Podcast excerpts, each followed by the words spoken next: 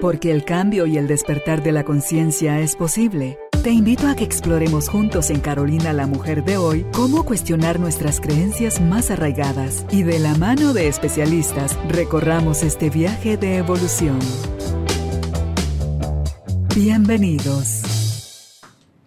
Hola tribu de almas conscientes, bienvenidos nuevamente al estudio de Carolina la Mujer de hoy, donde tenemos la oportunidad de conversar, conocer, aprender de vos y de la mano de nuestros invitados, todos ellos especialistas en el comportamiento humano y en la solución de problemas. Aprenderemos sobre el tema de la responsabilidad afectiva. ¿Está usted siendo en sus relaciones responsable? ¿Está usted justificando su sufrimiento o su ignorancia o desconocimiento en el tema, asumiendo que eso debe de venir de fuera y son otros los que deben plantarse como personas seguras y maduras y hacer de usted y con usted y para usted su vida un espacio seguro y feliz? Bueno, hoy desmitificamos todo eso porque si no aprendemos a ser responsables afectivamente, vamos a ser carga para alguien o vamos a estar cargando sobre nuestras espaldas relaciones que lejos de conectarnos con nuestra esencia nos intoxican y nos, nos separan del alma. Bienvenidos, bienvenidas. Empezamos para el tema hasta hoy con nosotros la licenciada en psicología Dagmar Polasek. Dagmar, ¿cómo estás? Hola, hola. Aquí muy contenta de estar de nuevo contigo, Carolina, con tu equipo y contigo en casa. Eh, es un honor para mí hablar de responsabilidad afectiva y reconocer todo lo que implica y todo lo que no nos han dado las reglas del juego claras o no las reconocimos o simplemente aquellas personas que nos entregaron las reglas no las tenían muy bien escritas. Así que gran tarea la tuya y, y, la mía de acompañar a las personas a redefinir y a reescribir, creo yo, los libros de reglas. Sí, estábamos previo a empezar a grabar este, esta emisión conversando con Judith Sangre, que es la productora del programa, y contigo en cuanto al tema y el enfoque cuando ella te plantea el tema de cómo eh, ella lo ve y cuáles son los ingredientes que ella desde su perspectiva entiende está haciendo que haga cortocircuito nuestra forma de pensar con nuestra forma de actuar, muchas veces incongruente, y la forma en que la persona con la que nos estamos relacionando tiene también su propia forma de pensar y su propia forma de, de accionar. Y cuando no se tienen las reglas claras, cuando no hemos aprendido a comunicarnos de una forma asertiva, clara, transparente y directa, vamos a vivir, creo yo, Dagmar, en base a las interpretaciones. Y eso nos va a llevar seguro a sufrir. Así es, Carolina. Entonces, estamos hablando de hacernos responsables por aquí tengo una definición que a lo mejor nos pueda dar guía que dice la responsabilidad afectiva significa tener presente que todo acto tiene sus consecuencias mm. y uno debe hacerse cargo de ellas. Mm. La responsabilidad afectiva en este sentido implica que si uno está en una relación con otra u otras personas, todo acto que realice va a tener consecuencia en esa o en esas personas. Y eh, también dice capacidad existente en todo sujeto activo de derecho para reconocer y aceptar las consecuencias de un hecho realizado libremente. Entonces, ¿esto qué quiere decir? Que al momento en que yo tomo una decisión de estar dentro de una relación de pareja, de compartir con otro mi amor, mi tiempo, mi sexualidad, yo estoy también afectando a esta persona y afectándome a mí. Y aquí es en donde empezamos a abrir el tema porque significa que todo aquello que yo traigo dentro de mi banco de creencias y todo lo que el otro trae se va a juntar. Y generalmente vamos a participar con un poco de ceguera, con un poco de, pues yo la estoy pasando bien o me gusta o le gusto, pero la responsabilidad afectiva significa que yo sé que lo que voy a compartir con el otro va a cambiarle la experiencia de vida y a mí también. Si nosotros tuviéramos este leer el instructivo antes de entrar, leer mi instructivo personal, quién soy yo, qué deseo, cómo me siento, qué me enseñaron, qué aprendí, qué creencias tengo, qué expectativas tengo. ¿Tienen de mí? ¿Qué, ajá, qué va, qué voy a dar? ¿Por qué creo que hago lo que hago cuando dices tienen de mí? Porque algo interesantísimo es que participamos en situaciones de nuestra vida, de mi vida en la que yo se supone que estoy manejando mi timón, pero no necesariamente yo estoy dirigiéndome a mí. Puede ser que mis padres me pidieron, me endoctrinaron, me dijeron, me ordenaron, puede ser que mis amigos, puede ser que muchas circunstancias afuera de mí. Entonces, yo en la clínica lo que observo es sufrimiento y eh, expectativas no cumplidas. ¿Sensación de vacío? Sensación de vacío, sensación de no obtuve lo que pedí. Pero cuando yo voy acompañando a la persona y hacemos el recorrido de la responsabilidad que tuvo cuando eligió a la pareja, no tenía la cabeza sobre los hombros. No estaba muy presente pensando o sintiendo, esto me conviene, esto me agrada. Porque viene más esa selección desde la parte biológica, desde la parte de los neurotransmisores que se alborotan a lo loco cuando uno cree que chin, chin, chin, chin, esa es la persona, esa es, esa es, esa es, o ese es. Así Entonces, desde ahí se nubla bastante la, razón. Totalmente. Y entonces uno dice desde el corazón, elegí que no razona, el corazón siente, el corazón emite, da hacia afuera, da, da, da, da, da, da, y yo no sé si está esperando algo a cambio para hacer a veces un, porque el amor lo tienen declarado como algo ciego, que el amor es ciego. Ajá. Y yo creo que se deben de referir a esa sobredosis de neurotransmisores que te nubla la razón, que está aquí arriba en la parte alta de tu cara. Te pusieron los dedos sobre, las sobre los ojos. No puedes ver. No puedes ver, no razonas. Solo sentir. Exacto. Y entonces allá vamos, de bruces, dejándonos guiar por esa parte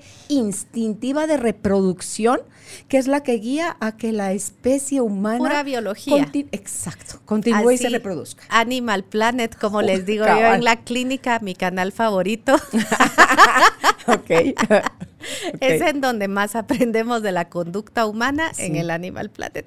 Es que ellos son súper congruentes. Sí, el león solo sabe ser león y busca ser león y disfruta ser león. Nosotros no.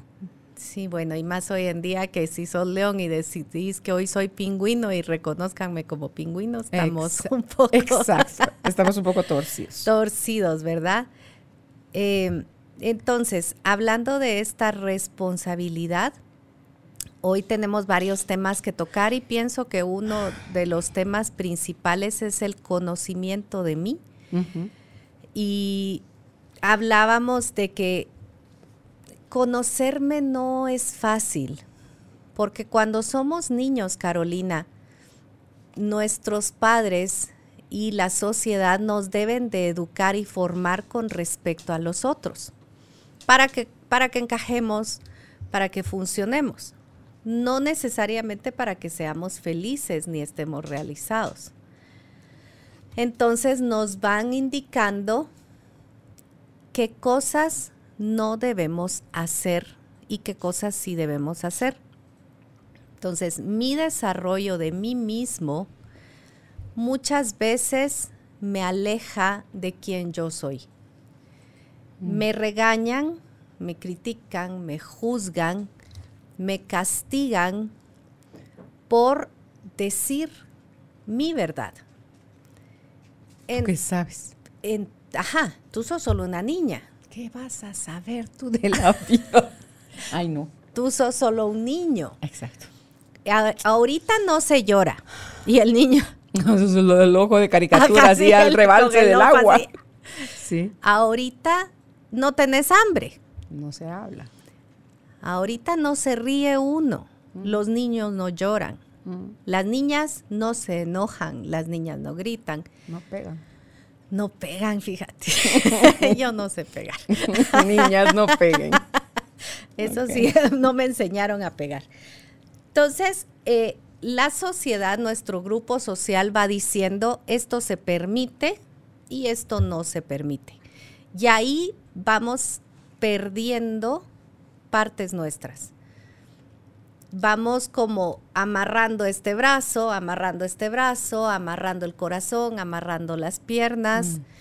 y somos objeto de lo que los otros dicen que tengo permiso o derecho a hacer y de lo que no tengo permiso o no tengo derecho a hacer. Entonces crecemos con este no me no soy agradable porque no soy suficiente. No soy suficiente porque no les gusté a mis papás. Me deformé Mm. Me quité partes para gustarle a mis papás. Mm. Entonces, encuentro a una pareja que me agrede, que me rechaza, que me hace daño, pero medio me volteó a ver. Digo, bueno. Me dice después de la paliza que me ama. Ajá.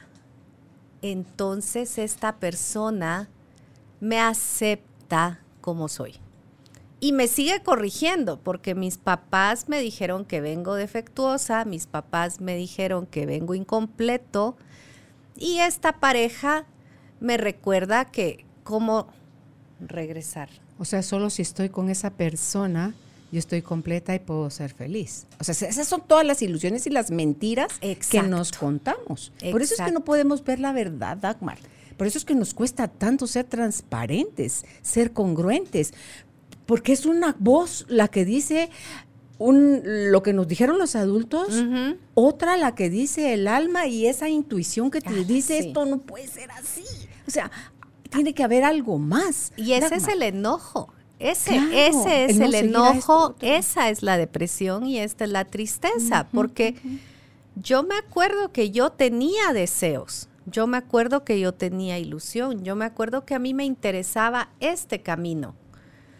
Pero también me acuerdo que cuando lo expresé, me castigaron. Cuando lo deseé, me dijeron, aquí no hay dinero. Cuando quise, me dijeron, tú nunca vas a poder solo sos de Guatemala, solo sos mujer, solo sos un niño, solo sos chiquito, solo sos, solo sos. Y cuando te atreves, todavía pueden poner la guinda en el pastel y te dicen, voy a ser bailarina, voy a ser cantante, o sea, cuando escoges algo del arte, de hambre te dicen, ojalá, porque vas a, hay gente ah. que sí se atreve a hacerlo, ojalá y tengas talento. Ah. así con esa bendición va uno, va uno a la pues, calle. Vaya pues. Ojalá y tenga. Dios santo. A morirte de hambre. ¿Sí? A ser malo. Porque yo me acuerdo cuando me cantaste de chiquito y no cantabas bien. Mm, Entonces, imagínate, Carolina, como tú decías bien. Hay una verdadera alma, hay un verdadero yo que hoy en día estamos empezando a conocer y empezando a saber que veníamos completos. veníamos plenos, veníamos mm. llenos con nuestra maletía de herramientas buenas, mm. con nuestros dones, nuestros dotes y nuestras habilidades geniales. Nosotros nacimos completos y nacimos para ser felices y para disfrutar que si nos dieron el regalo del baile o nos dieron el regalo del canto o el regalo de las matemáticas, ese no me cayó nada. Se pasó lejos el regalo. Pero a cada persona le dieron sus regalos. ¿Y qué es lo que pasa cuando viene el chiquito o la chiquita y dice, miren mis regalos? Esos no sirven, los vamos a tirar a la basura. ¿Quiénes somos los soñadores, Carolina? Los que dijimos, ya se fueron, voy a ir a buscar a la basura. Y los guardo y los escondo para que no me los vuelvan a tirar. Escondo, Los escondo, Entonces sabemos pero tampoco uno. Me permiso a usarlos. No los recuperé, pero están escondidos. Eso. Habemos uno que otro valientes que escondemos esto y lo tenemos. Lo más triste, ¿sabes qué es? Lo tenemos en el cajón de la fantasía. Lo tenemos en el cajón de el nunca jamás de las caricaturas, del cuento de hadas. O le damos la posibilidad a alguien más, de que alguien más sí va a poder hacerlo, no nosotros. Bueno, sí, vemos en la televisión, vemos en, en las redes, vemos y decimos, ¡ala! Sí se pudo, sí se podía. Entonces, ahí vamos conociéndonos, ¿verdad? Esa es la primera etapa en la que yo necesito recordar por qué dejé de soñar. Necesito recordar por qué permití que me amarraran los brazos. Y hoy en día existe la fórmula a través de la psicoterapia, a través de programas como este, a través de televisión, radio, podcast. Hay muchísima información en la que hoy en día, Carolina, nos están diciendo, desamárrate los brazos. Forma desamárrate las piernas, ve a la basura a traer lo que te dijeron que no podías usar, desempólvalo y úsalo. Dicho de otra forma, nos están diciendo, estás viviendo un círculo interminable de indefensión aprendida. Y a menos que busques ayuda o encuentres dónde está la punta de la hebra del hilo, vas a empezar a desenmarañar todas aquellas cosas porque no es posible hacer algo que ni siquiera has podido reconocer que está enredado. Es que ¿cómo lo reconoces como tuyo si cuando lo tenías fresco de chiquito te lo hicieron guardar? No lo conoces. Tú no sabes cuáles son tus habilidades porque te las hicieron guardar o no te dejaron practicar. Entonces vayámonos un poquito más atrás de cuando me lo dijeron al punto donde estoy ahorita. Si yo reviso la calidad de mis relaciones, Ajá. Si yo reviso mi salud en general, mis estados de felicidad, cuán frecuentes son versus mis estados de amargura. Ala. O sea, no, tengo que ser Einstein para saber que algo está adentro en guerra, que no está calibrado y que hasta que eso no se empiece a balancear, no voy a tener, porque a mí me encanta la palabra responsabilidad habilidad de responder. Ah, si no voy a seguir arrastrada como el barrilete que para donde yo corra, jale, le doy más pita, menos pita, voy a seguir siendo un barrilete en la vida. Y tú decías hace un rato algo que me llevó aquí a apuntar. Cuando yo me conozco, me conecto con mi ser.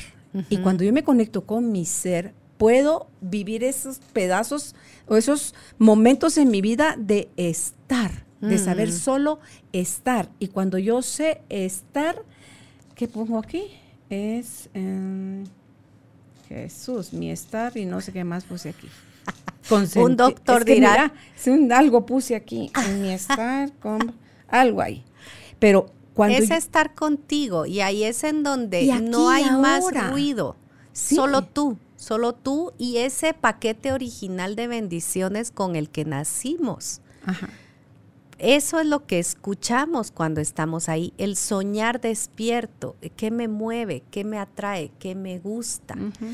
Entonces, la gran batalla por la que hoy en día alguien prende este programa y dice, decide verte, alguien va a la terapia y con, me consulta, alguien toma el libro, es porque dice, creo que hay dos personas adentro de mí y esta persona es la verdadera la que traía los sueños, los deseos, las metas, los propósitos, los objetivos, la misión de vida para la cual vino. Y está el, el niño herido, la niña maltratada, el niño abandonado, que no se conoce y que solamente siente dolor. Entonces, la búsqueda de un camino y una respuesta empieza en dos puntos, y aquí viene lo interesante. En un punto es, voy a ir a terapia, voy a buscar un libro, voy a oír una información, me voy a ir a una conferencia. Esa es la parte, digamos, clara. Me siento mal y me quiero sentir mejor. Hay otra fórmula muy conocida y muy usual. Me busco novio. Me anestes. me busco novia. Me busco sexo. Alcohol. Alcohol, drogas. Entonces. Trabajo en, La búsqueda es la misma. La pelea es la misma. Entonces, ¿qué es lo que pasa? Si casualmente yo en mi pareja consigo, como tú decías, me voy de novia del bailarín porque yo quería ser bailarina, pues aquí hay un aprendizaje y hay un llegar a mi sueño y no estamos tan mal. Pero si me consigo al que me sigue haciendo daño, a la que me sigue hiriendo, a la que me sigue lastimando, aquí estoy mal porque solo voy a seguir dándole permiso a mi cuerpo del dolor a seguir creciendo. Entonces, ahí ya nos perdimos y nos podemos quedar pareja tras pareja, relación tras relación, en el ciclo eterno de, pues a mí en mi casa me pegaban, pues a mí en mi casa me humillaban y mi pareja también. Es lo natural. Y ahí vivo y es lo natural. Y, y, estás loca de pensar que no te van a pegar. Estás loco de pensar que que una relación de pareja es feliz. Y, lo oímos, acuérdate cuando uno va creciendo y todos los hombres te van a hacer daño, todas las mujeres. Son así WhatsApp. Ajá. Ok, entonces tú hablas del conocerme, que es la raíz de reactivar el amor propio. Cuando yo me amo, yo sé mis, cuando sé mis límites, cubro mis necesidades, reconozco que el otro también tiene límites y mm, necesidades, porque ya no es solo el derecho a mi nariz, ya puedo ver hacia afuera, ah. ya no, no el otro también importa. No cosifico al otro, no lo vuelvo cosa. O sea, el otro es humano como yo y tiene también sus propios eh, sus propias heridas de la infancia, su propio paquete de bendiciones. Y dice que si, si nosotros no logramos ver eso en los seres humanos, es porque no lo estamos viendo en nosotros para empezar. Ahí estamos. ¿Verdad? Entonces, si yo puedo eh, ver eso del amor propio, puedo defenderme y no defenderme porque me siento amenazada o porque me están atacando, sino porque conozco mis límites y los defiendo. O sea, sé a quién dejo entrar, a quién no dejo entrar, porque Malaya que todos los días estamos estables. Ahorita cuando hablemos de las emociones vamos a ver eso, que muchas veces vivimos, Dagmar, en función de la emoción, del enojo, del odio, de la tristeza, del, del miedo, del asco, de cuando eso es tan variable. No todos los días amanecemos felices, descansados, en paz, con ganas de. No. no, hay días que lo que queremos es encerrarnos, no saber de nadie, estrangular a alguien. O sea, entonces, He leído al respecto. o sea, si vivimos en función de las emociones, es, un, son, es una montaña rusa demasiado violenta. Violentísima. Y no estamos poniendo atención a cómo nosotros, a qué nos motiva o nos desmotiva, a, que nuestra actitud, la forma como nosotros elegimos responder a lo que está pasando, es en realidad lo que hace todo el drama y el agujero en el que nos metemos y en el asumir que el otro es el que tiene, él, es más grande que yo. Él ah. es el maduro, él es el hombre, él es el fuerte, él es el que sabe, él es el que tiene, él es el que puede, o ella. O sea, si, si señalamos hacia afuera y responsabilizamos afuera, estamos viviendo desde una pequeñez y un estado de víctima y otra vez desde la indefensión aprendida. Con los brazos amarrados y las piernas Que no podemos ser responsables afectivamente. Seguimos en actitud infantil esperando que me digan, me hagan o me den, como cuando era chiquita. Infantil bebé. Y ahí es seguirme, ¿cuál voy yo a liberar el lapita que me tiene atado los brazos atrás? Voy a seguir con los brazos atados atrás. ¿Y para qué te dieron como a, las aves? Me acabo de ver, se me va el nombre en inglés, es, es un pajarito, una película que acabo de ver en la tele donde el pajarito es muy territorial y ataca a la, a la gente. Si él dice, este es mi territorio, te fregaste tu dueño de la casa. Sí, hay gente que los mata en Estados Unidos porque no podés vivir con ellos. No puedes convivir con ellos.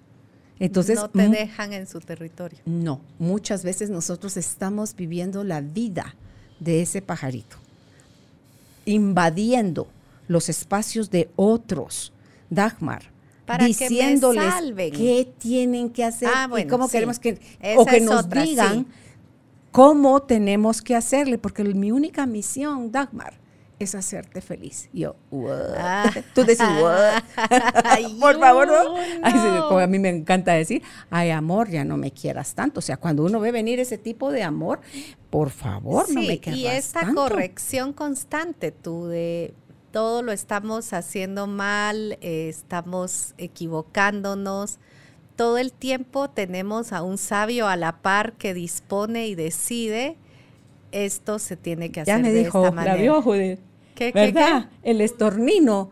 Eh, starling, ah, Starling, creo que se llama el pajarito en inglés. Starling se llama en inglés y es el estornino en, español. Mírala, me encantó, la vi con una de mis nietas el fin de semana. Y pajarito fregado porque al final, aunque ella le, ayuda a transformar a su vida a ella, al final, no, mejor viene la película. Ah, el estornino. Mírenla, está bonita. Está bonita porque nosotros o permitimos que invadan nuestro territorio o invadimos el territorio de los demás. Y eso no es responsabilidad afectiva. Exacto. Y esa es la responsabilidad afectiva y por eso es tan compleja, Carolina, porque mi lugar es un espacio definido, tu lugar es un espacio definido, el de Judith y el de cada persona. Pero como me dijeron que yo soy inútil, que soy inválida emocional, como me dijeron que, soy idiota, que no me puedo llevar a mí misma, entonces necesito que alguien me venga a enseñar a vivir y alguien me venga a indicar si lo hice bien, si lo hago bien o lo hago mal. O si no, me convierto, ese es el agredido, esa es la víctima, y si no me convierto en el agresor en el que yo le digo a toda la gente cómo vivir, yo me voy a meter a todos los espacios a decirles cómo actuar, pero lo más interesante es que en las dos posturas, mi espacio está, es un lote abandonado. Está lleno de ratas, la grama está hasta acá, es una cochinada. Mm. Porque al final yo no me estoy ocupando de mí porque yo estoy de víctima y tampoco me el que se ocupó de mí o si me ocupo de otro, yo no estoy cuidando mi lugar porque estoy ocupada arreglándole la vida a los demás. Mm. Entonces, la responsabilidad afectiva, antes de trasladarnos a conversar sobre las parejas, Carolina, debemos de dejar muy claro que empieza por definirme a mí, conocerme a mí, establecer mis límites, amarme, mm. porque esa es la otra cosa. Cuando yo tengo pacientes en la clínica y les digo, bueno, ¿y a ti qué te gusta? Eh, no sé, no saben qué les gusta, no saben qué les disgusta. Y ahorita en especial he tenido jovencitos como de 16, 13, 20 años que genuinamente ya ni siquiera saben definir emociones. No saben cómo se llama lo que sienten ni lo que necesitan. Entonces, Ahorita tenemos aún más eh, ignorancia con respecto a esto que siento en algún lugar, cómo se llama, no le saben ni el nombre. Y, y, yo les digo, bueno, cierra los ojos y busca en ti en dónde está. Les cuesta un rato encontrar el lugar en el que sienten algo. Y les cuesta un rato más definir qué sienten y no digamos cómo se llama. Entonces, imagínate que estamos en una relación de pareja y tú me agredes. Yo ni siquiera me enojé, ni siquiera me sentí mal, ni siquiera, y si lo sentí, no sé qué es. No sé cómo se llama, ni en dónde está, ni qué lo provocó, porque hoy en día tenemos mucho menos comunicación acerca de las emociones. Entonces, me ha tocado en este año en especial que los niños y los jóvenes no están asistiendo a los centros escolares, están más desatendidos de cómo se siente esto de estar con otro, de cómo se siente esto de estar conmigo. Porque como están solitos o están en el aparato este, ya no hay un sentir. No, y un poco se idealiza de cuando lo había. Yo no sé si los chicos que sufrían de bullying hoy Ah, están sí, a salvo. No, no están, no están. No están a salvo, No. ni, ni porque no se miran físicamente. No. Entonces, porque se bulean a través de redes. Ajá. Entonces, tú decís, si yo no lo tengo, lo idealizo, que te pasa también en las relaciones. Cuando con Fernando Young lo hemos trabajado en otras oportunidades, Sí, sí, la sí. forma, la, con tapping, con MDR y con todas las herramientas que hay para desinstalar la idealización, pero no me dijiste que te dejaste, se terminó la relación con esa persona porque te humillaba, te trataba horrible, te ofendía, te ignoraba, te dejaba plantada, pero es el amor de tu vida, no vives sin él, no esto y no lo otro, entonces es una incongruencia Es que no hay una definición de mi amor propio. Entonces, como yo no tengo idea de qué hay adentro de mí y tengo sellados o cerrados los sentimientos y las ideas propias, lo que sea que me den allá afuera Pan enmohecido. bien. me hace Muchas gracias. sentir algo. El cuerpo, el dolor. Eso. Lo que el otro me da, me hace sentir. Entonces, le da emoción, le da forma a mi vida. Entonces, tenemos unas grandes tareas en volvernos a hablar acerca de amarme, acerca de ser feliz, acerca de respetarme. Porque ya desde mi amor, mi felicidad y mi respeto, eso voy a pedir. Y eso voy a dar. Mm. Y eso voy a permitir que me den. Me voy a dar a mí, ¿no? Ajá, porque si yo estoy acostumbrada a que me maltraten, ¿por qué no te voy a permitir que me maltrates? Si yo estoy acostumbrada al abuso, ¿por qué no voy a abusarte? Si así es. Entonces, tenemos grandes heridas como grupo social y creo que ahorita han habido terremotos en, en lo social que nos están obligando a, a buscar estos orígenes olvidados, a buscar la caja sucia guardada del juego de, de- de mesa con las reglas. O a generar nuevas formas que creemos son las salvavidas y de que esto viejo pase eh, de moda o, o pasar la página. Ah, sí. Con, con- hablábamos contigo Ah, con sí. Judith fuera de sobre esas nuevas formas de relacionarnos Ah, que sí. tenemos con el ser humano. El Importante. poliamor, el ¿cuál era la otra que dijiste tú? Eh, la poligamia. Entonces, Las- sí. La relación casual, la Sí. esta de la costón de la noche. Y dicen, no es que sea falta de compromiso, es que tienen otras ideas en la mente donde lo que se usaba, o sea, la usanza La soltería. de nuestros abuelos era, no coincide, pero la soltería está Claro. muy actual. El profesionalizarte, el no querer tener hijos, el mantener tu estado de soltería, el, o sea, el hacer tu propia fortuna, el, o sea, viajar, el tener, el- eso los abuelos o bisabuelos como que deben se vuelven a morir. Claro, pero no es, por eso me encanta la frase, que no podemos educar a nuestros hijos, o en el caso de mis hijos, a, mis nietos, para un mundo como que el que yo, mis papás fueron educados, porque eso ya no existe. Ya no está. ¿Verdad? Entonces, ¿qué sí podemos hacer con el, este nuevo mundo?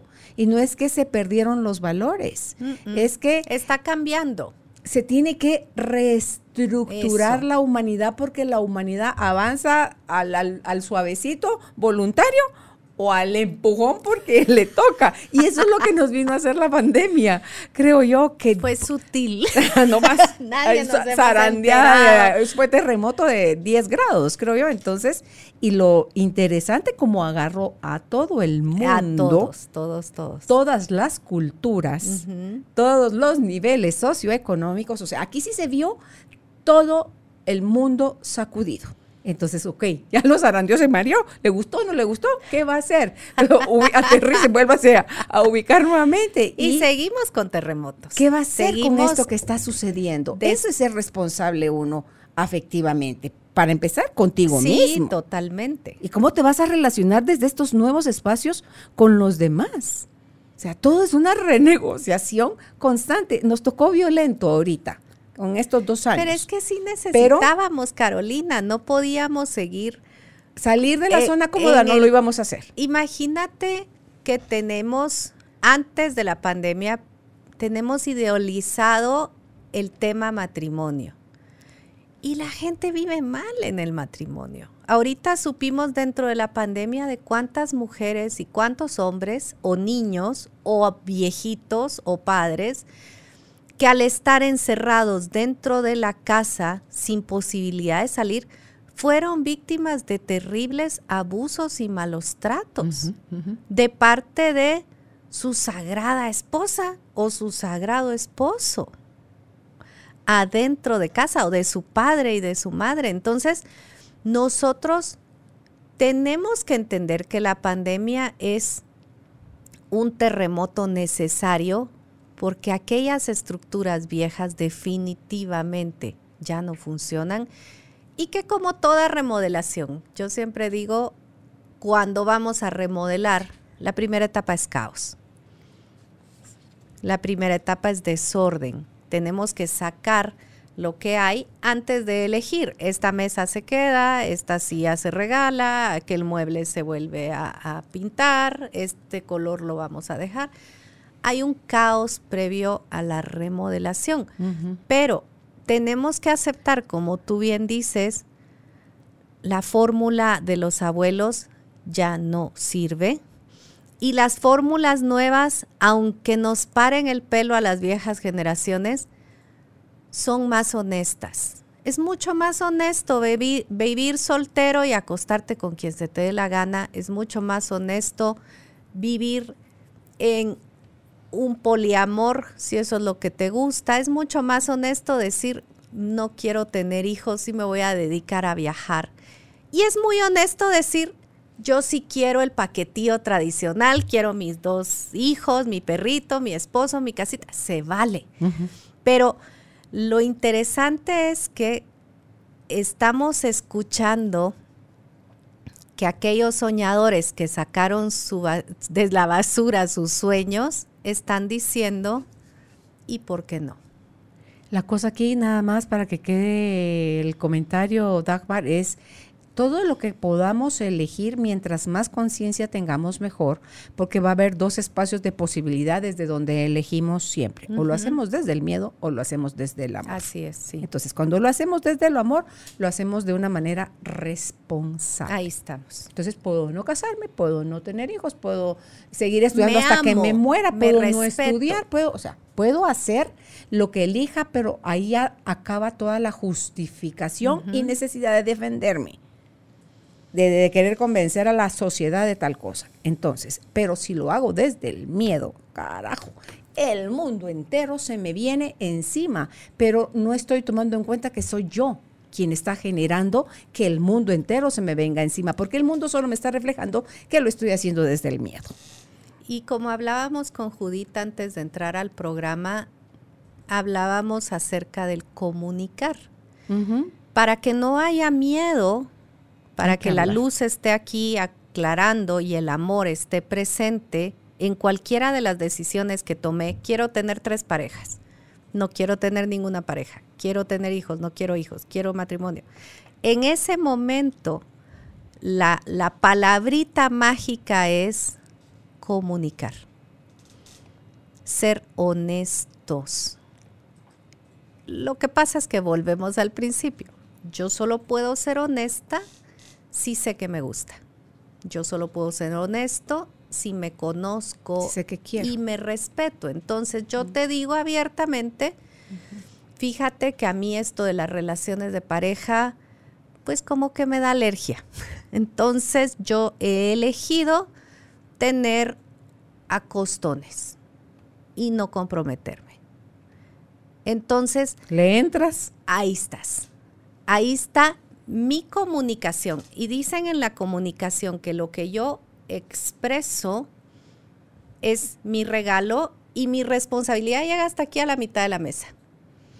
Lo que tú escuchas y lo que tú decides hacer con lo que te acabo de regalar, tú vas a usar todo el regalo, vas a usar un pedazo o vas a usar o no lo vas a usar. Entonces, yo como responsable afectiva, primero debo conocerme, amarme, respetarme, saber mis límites, cuidar de mí.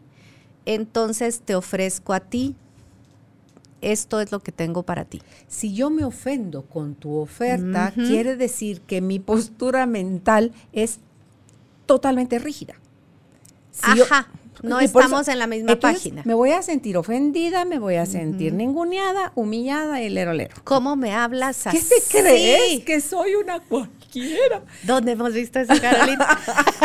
Fíjate, no, no, sé. no, entonces, si yo me ofendo ante la propuesta de alguien, algo más de algo de eso que esa persona está mencionando, ofertando, me lo, me lo estoy adjudicando como, como víctima. Sí, en herida. ¿Sabes cómo qué? Como se me ocurre en el ejemplo este que estamos tomando algo como, o sea, que no te vas a hacer cargo de mí. O sea, o sea, ¿no? o sea que yo tengo que usar mis brazos. Sí. No vas a usar tus brazos para guiarme.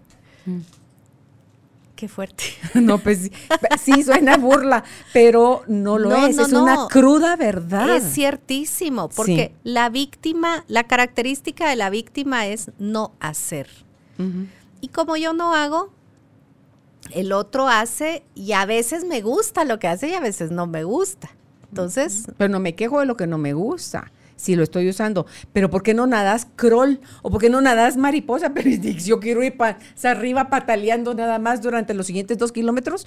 ¿Querés tú nadar crawl? Nada tú crawl. Pero no, ¿cómo? Acuérdate que cuando eras niño te, te amarraron los brazos y te amarraron las piernas.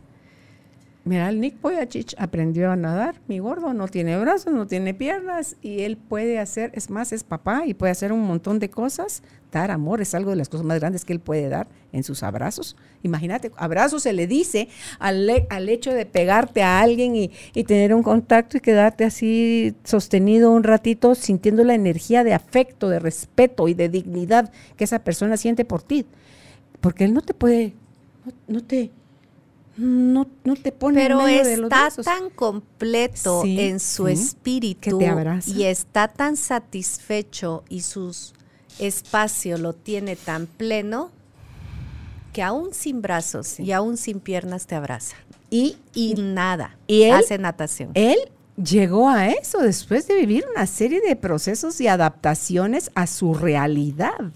No fue que él, sí, él cuenta todos sus miedos y cuenta el pavor que tenía de que su hijito fuera a nacer en las mismas condiciones que él. Él cuenta cómo el conocer a otro, a un niño que había nacido con las mismas características que él, lo aterrizó a él también a su realidad, o salir bastante del, victimismo, porque todos, ante cualquier cosa que no se considere, lo voy a encerrar entre comillas, que no se considere normal, lo ponemos en automático en desventaja. Así es. En, en menos. Y solo es otra forma de expresión. Entonces, otra forma de sentir. Las personas que tienen claro, solo te, vuelvo a remarcar la, la diferencia de las decisiones que tomamos y cómo elegimos relacionarnos con nosotros y con los demás, si lo hacemos desde el amor. Yo vi una entrevista en el caso de lo del poliamor.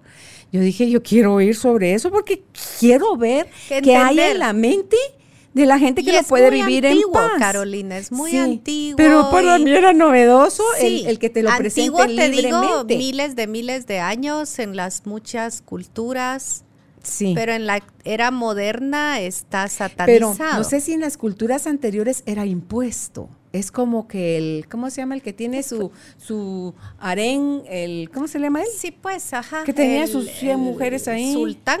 Sí, ellos. Eso era impuesto al resto de las 100 mujeres, de las y él iba eligiendo con quién con quién no, con cuándo, con, con quién tenía Sí, no había libertad, tiene razón. Las mujeres eran metidas en ese cuadro. Entonces, hoy, para mí el poliamor del que se habla hoy en día. Es ese de, ah, mira, tú y yo estamos casados, pero ¿y si entra una tercera persona? Y esa entrevista que yo vi, estaban ya sopesando los tres que entrara una cuarta persona a la ecuación, otro hombre. No creas tú que otra mujer, porque cualquiera diría la fantasía hecha realidad de un hombre, de acostarse con varias mujeres a la vez. Y no, él no es él no veía eso de me voy a acostar con dos al mismo tiempo. Era una a la vez y tenía actividades que hacía con una y tenía actividades que hacía con otra. Entonces, yo digo, interesante porque eso jamás pasa por para el agotamiento. no pasa por la mente de uno porque no está en nuestra sociedad o en nuestra cultura.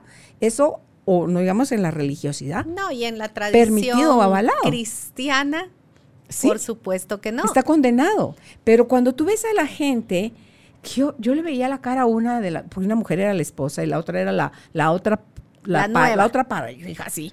Entonces, deseo la paz que tenían, la naturalidad con la que hablaban, y decía, no cabe duda que para todo da Dios y que, que tú puedas vivir una relación así con tanta claridad, con tanta transparencia, con las reglas. No había dobleces ahí ni reglas ocultas. Ahí estás. Todo estaba puesto sobre la mesa y el que se quiere subir al juego se sube y el que no se queda abajo si quiere despotricando, pero el que está subido en el juego se lo está disfrutando.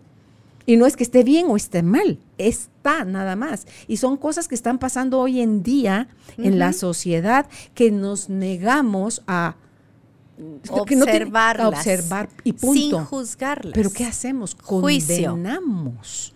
Juicio. Y, somos tan... Pecado. Sí, claro, tan pilas de quién se va al infierno, quién se va al cielo. ¿No estarán ellos más en el cielo que uno que se la pasa crítica, que critica, condenando, que condenando? No, y algo que me llamó mucho la atención de lo que nos expones ahora del poliamor y esta entrevista, eh, me puedo imaginar cuántas personas de las que conocemos viven en poliamor.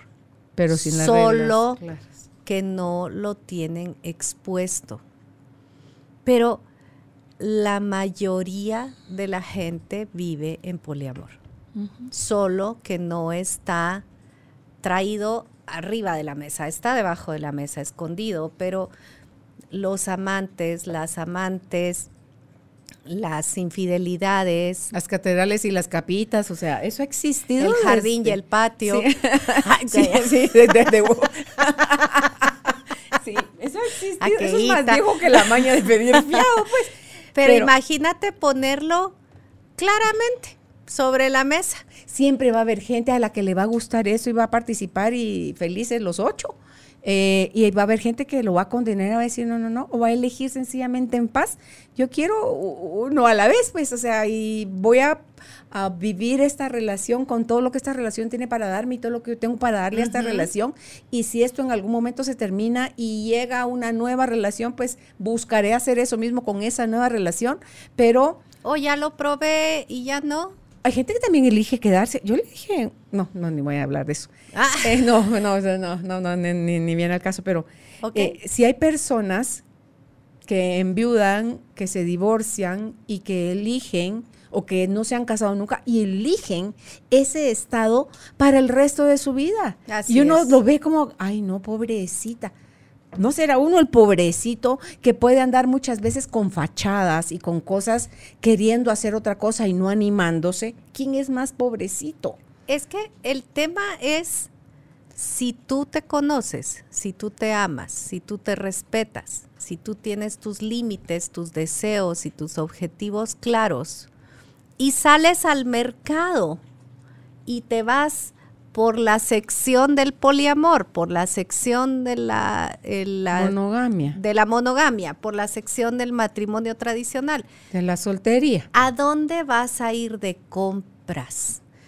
Porque tú ya tienes suficientes puntos, suficiente dinero emocional, porque te amas y te conoces. Entonces, tú lo que me transmites de esa entrevista es, estas personas se amaban, se conocían, se, Se hicieron respetaban la desde su mirada. pregunta y se invitaron a esta propuesta y los otros en su libertad aceptaron. Correcto. Entonces, es una nueva fórmula en que nos está enseñando mucho. Como la nueva fórmula que para mí es fantástica de tantas personas que eligen no tener hijos, tantas personas que eligen no casarse, que eligen solo vivir juntos, que eligen vivir solos. Estamos ante las nuevas propuestas y estamos empezando, empezando a ser más respetuosos, ¿sabes, Carolina? Por lo menos a que en un espacio como este se diga en voz alta, a mí qué me importa cómo vive el otro. Si el otro y la otra pues pagan sus impuestos, tienen una vida digna, limpian su acera, eh, eh, a mí qué más me da cómo viven ahí adentro. Pero esta no es una enseñanza común. ¿Qué nos dicen? Juzguen, critiquen, señalen, Condenen. condenen. ¿Y sabes qué es lo que ha encontrado la psicología actual, la neurología, el estudio de las células? Que a mí me enferma criticarte. Que a mí me intoxica hablar mal del otro. Y que a mí me da lo mismo al final del día lo que el otro hizo. O dejó de hacer. Entonces tenemos una responsabilidad afectiva en primer espacio hacia mí y en segundo lugar hacia los otros, lo cual es una gran novedad, porque hasta como nos comentabas, en este poliamor de la historia, no era libre, eran esclavas, tienes razón. Sí.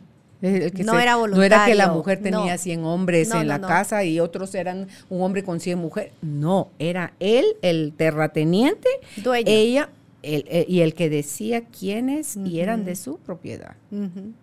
Y, y elegía con, cuál, cuándo. Entonces imagínate el regalo de ahora de nuestra sociedad en el que cada quien puede elegir de qué color tiene el pelo, que si tiene come, tatuajes, no come. que si come carne o si no come carne, que si come queso, que si no come queso, que si, imagínate. Pero por supuesto, esto es el terremoto. Fíjate que lo- el, que el que se resiste lo vive como terremoto y va a sí, seguir en sí. la condena. El que fluye, Fluye. Diciendo, Dios santo, tengo tanto de verdad, Dagmar, de qué ocuparme yo de mí. Me doy cada vez más Tengo cuenta. tanto que corregir de todo De esto que me metieron Hay tanto en que la limpiar, cabeza. hay tanto que soltar, hay tanto que sanar, hay, hay nuevas posibilidades que puedo elegir ver, darme libertad y darle libertad a los demás de ser lo que bien quieran o puedan ser, porque yo no sé qué vino cada alma, Dagmar, a experimentar. ¿Y por qué me meto? ¿Con qué derecho? Sí.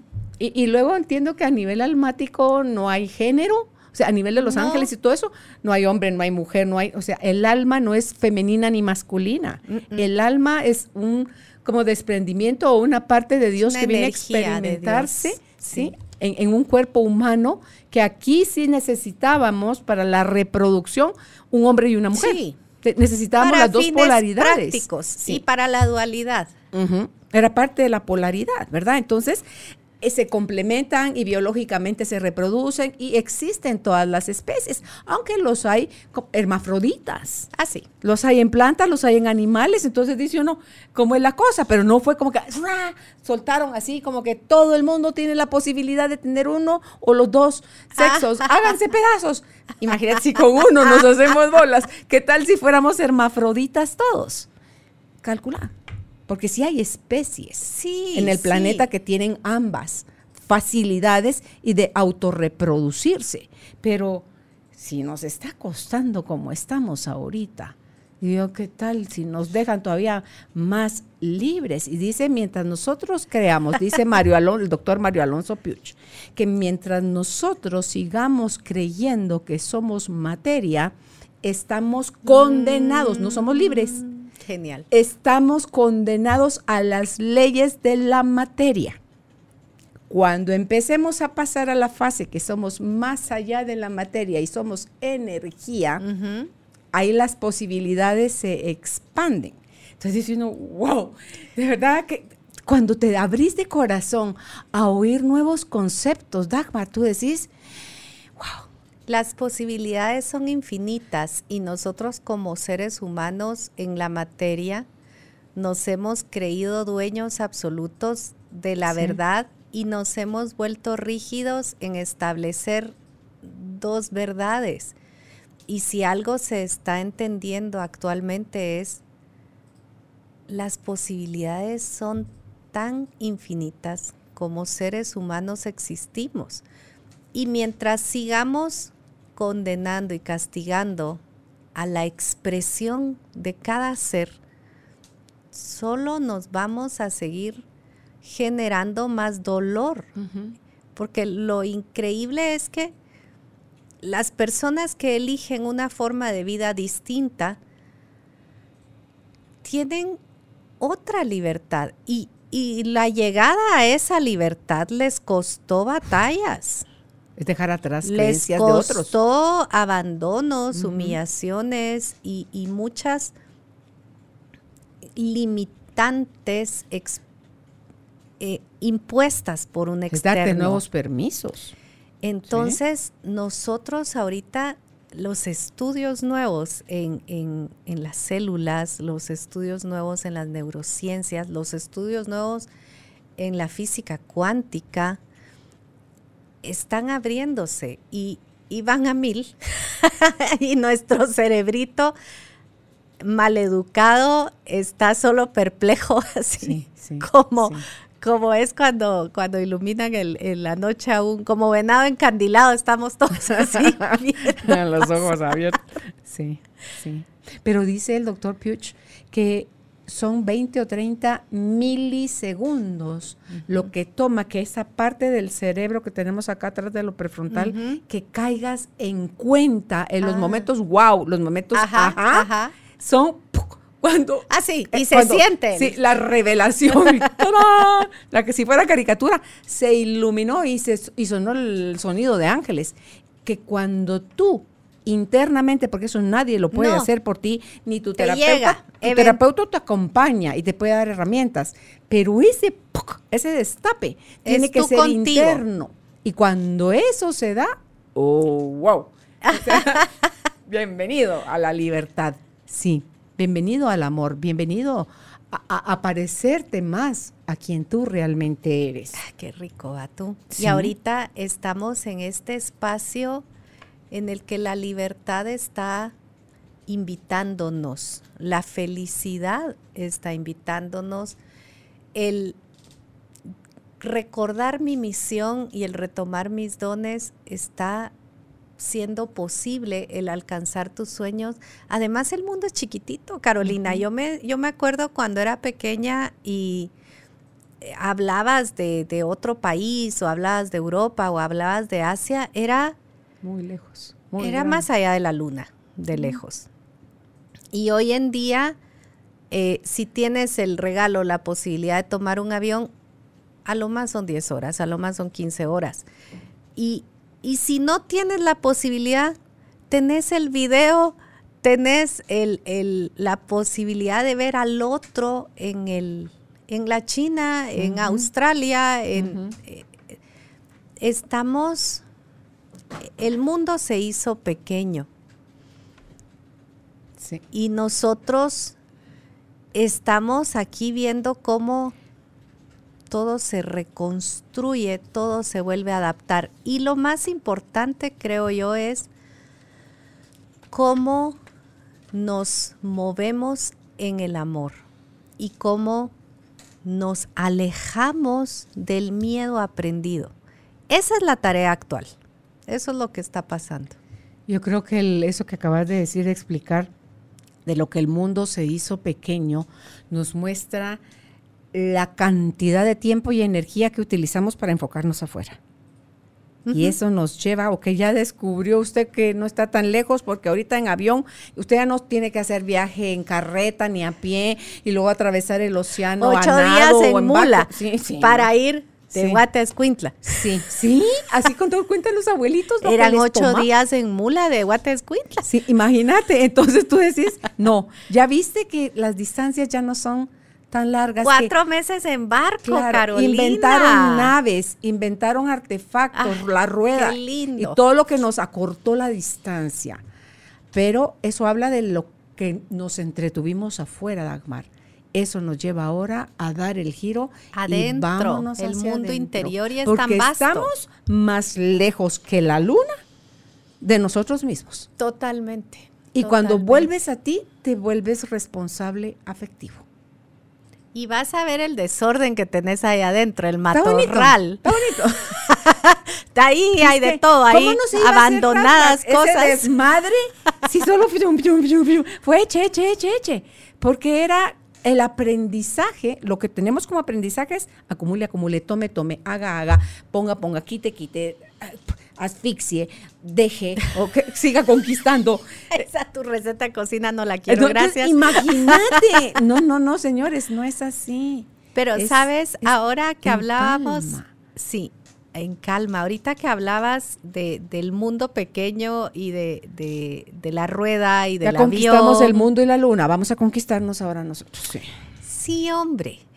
Pero recuérdate que en el momento en el que apareció el ferrocarril, el grupo humano se dividió en los que amaban el ferrocarril y entendían para qué venía, y el otro grupo, el del miedo, el del juicio, en el que quemaban las, quemaban los ferrocarriles, quemaban las vías, porque decían que de qué iban a trabajar ahora y que eso era el diablo que quién les había dado la información.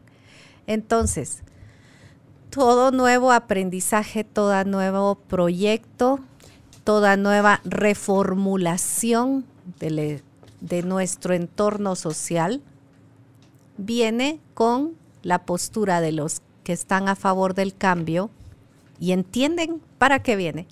Sí. Y los que están en contra porque lo temen. El problema del cambio mal comprendido, creo yo, es porque se le dio un estatus que no tiene a la permanencia, que es seguridad. Ah. ¿Quién? Aquella palabrita de la seguridad. permanente era seguro. Y que, y que existe. Lo permanente sabe más a lo conocido.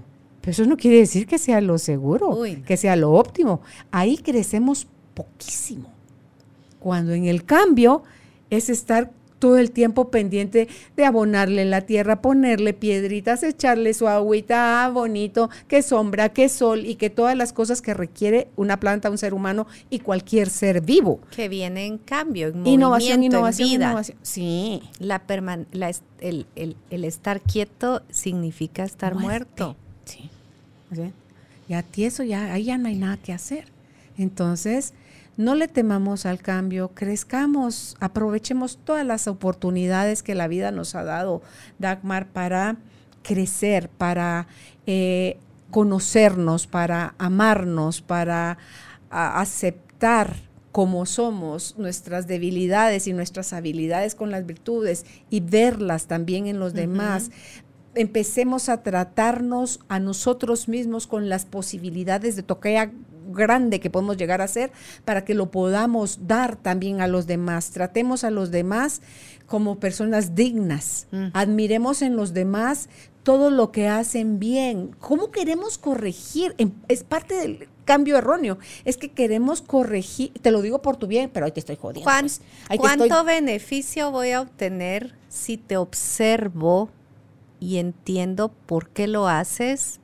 Y si a mí no me sale, te agradezco tu aporte. Pero te observo para criticarte. porque dice, cuando uno emite un juicio, el problema es que cree que es verdad, le da tinte de verdad y no es. Es solo una opinión que uno tiene. ¿Qué podemos y además no sabemos qué desayunó, de qué humor amaneció, qué le pasó ayer, porque somos muy variantes. Pero si quieres darle un auténtico feedback a alguien, una retroalimentación, sé objetivo. Cabal. Pero eso tampoco lo tenemos muy claro. No, dice que lo damos en forma de juicio. Entonces ahí la persona dice, no, yo no quiero que me enjuicien ni que me den retroalimentación. Si lo que van a hacer es criticarme, gracias, así estoy bien. por eso es que nos cuesta evolucionar, por eso las ruedas de la vida se atoran tanto, hay tanto desconocimiento, hay tanto concepto vital, Dagmar, mal aprendido. Sí, hombre, sabes que yo siempre digo en las escuelas primarias deberían de enseñarnos de esto. Total. Del amor propio, del respeto a mí, del respeto al otro, del que el juicio de que el juicio, el juzgar y el hacerle daño a otro me enferma, le hace daño a mis células. Es Acaba con tu sistema óseo, acaba con tu sistema muscular, acaba con tu salud mental, o sea, acaba con todo. Es archivenenoso, es tóxico. Que cuando tú guardas una cólera con alguien o guardas un enojo con alguien, al otro no le pasa nada. te pasa a ti. Todo. El veneno te lo tomaste tú. Entonces, imagínate en este momento cómo la exposición en la actualidad a la pandemia, la exposición en la actualidad al virus, el que cada casa ha tenido alguna muerte, cómo este espacio nos está redirigiendo hacia el interior. La persona en la que yo tenía mi estabilidad, la persona en que era mi seguridad, se murió en 15 días. Y ahora yo qué hago porque esa persona tenía mis brazos y tenía mis piernas y era la fuerte de la familia. El momento de volar, abatir el vuelo. Entonces, aquellos que no estamos, como decías tú, haciendo caso a la fluidez, pues nos están empujando. Y ahorita la enfermedad y la muerte nos está dando gigantescas lecciones de no todo está escrito y no todo funcionaba. Atrevámonos a los cambios. Es lo único permanente es lo único real, el cambio. Y, bendito sea Dios, no somos los mismos de hace media hora, de hace 50 años, en mi caso que tengo 62, no somos los mismos, como tampoco somos los mismos de que voy a hacer cuando cumpla 63, cuando cumpla 70, cuando cumpla 90, no soy la Sabes que a mí me da tanta ilusión mis 50, estoy ilusionadísima. ¿Y cuánto te falta? Dos años. Un año y sí, casi, casi dos. Y estoy ilusionadísima. Y, y me pasa mucho que a donde voy están. Que si el Botox, que si el no sé qué, que si. Y yo así como, yo nunca he sido más feliz. Y me muero de la ilusión de los 50 y me muero de la ilusión de los 60 y quiero ver yo que... de los 70, ¿Verdad? Es que definitivamente vamos adquiriendo libertad. Vamos adquiriendo felicidad, vamos adquiriendo sabiduría, vamos botando basura. Mm. Hay que quemarla para que nadie más la agarre, va. Pero no, ya es suficiente cada quien produce. Un reciclaje. no agarre la No la agarre nadie más, por favor. por Dios. Sí. Pero sí, disfrutando eh, estos nuevos aprendizajes. Pero sí, ni Carolina ni yo nacimos expertas en el tema, nos arrastraron los trancazos, también juzgamos, también nos metimos en, la hoguera a quemar a alguien más. También somos educadas en la tradición, bien educadas, bien obedientes, pero un día fuimos desobedientes. pero un día fuimos desobedientes y mandamos al chorizo las exigencias externas y empezamos a buscar hacia adentro. Así que este bienestar y esta plenitud que orgullosamente digo que tengo y que sé que tú también, es una invitación para ti que nos escuchas, porque tú también tienes esto adentro. Seamos partes de los que juntos construimos nuestra vida, esta nueva vida. Dejemos de ser del grupo que ahí la lleva, ahí la va pasando, porque eso se llama sobrevivir y no venimos a esta tierra a sobrevivir. Vivimos a experimentar la vida con todo lo que tiene para nosotros. sí, dime tú si de los trancazos no hemos salido más fortalecidas. Entonces, sí. Se peina uno otra vez.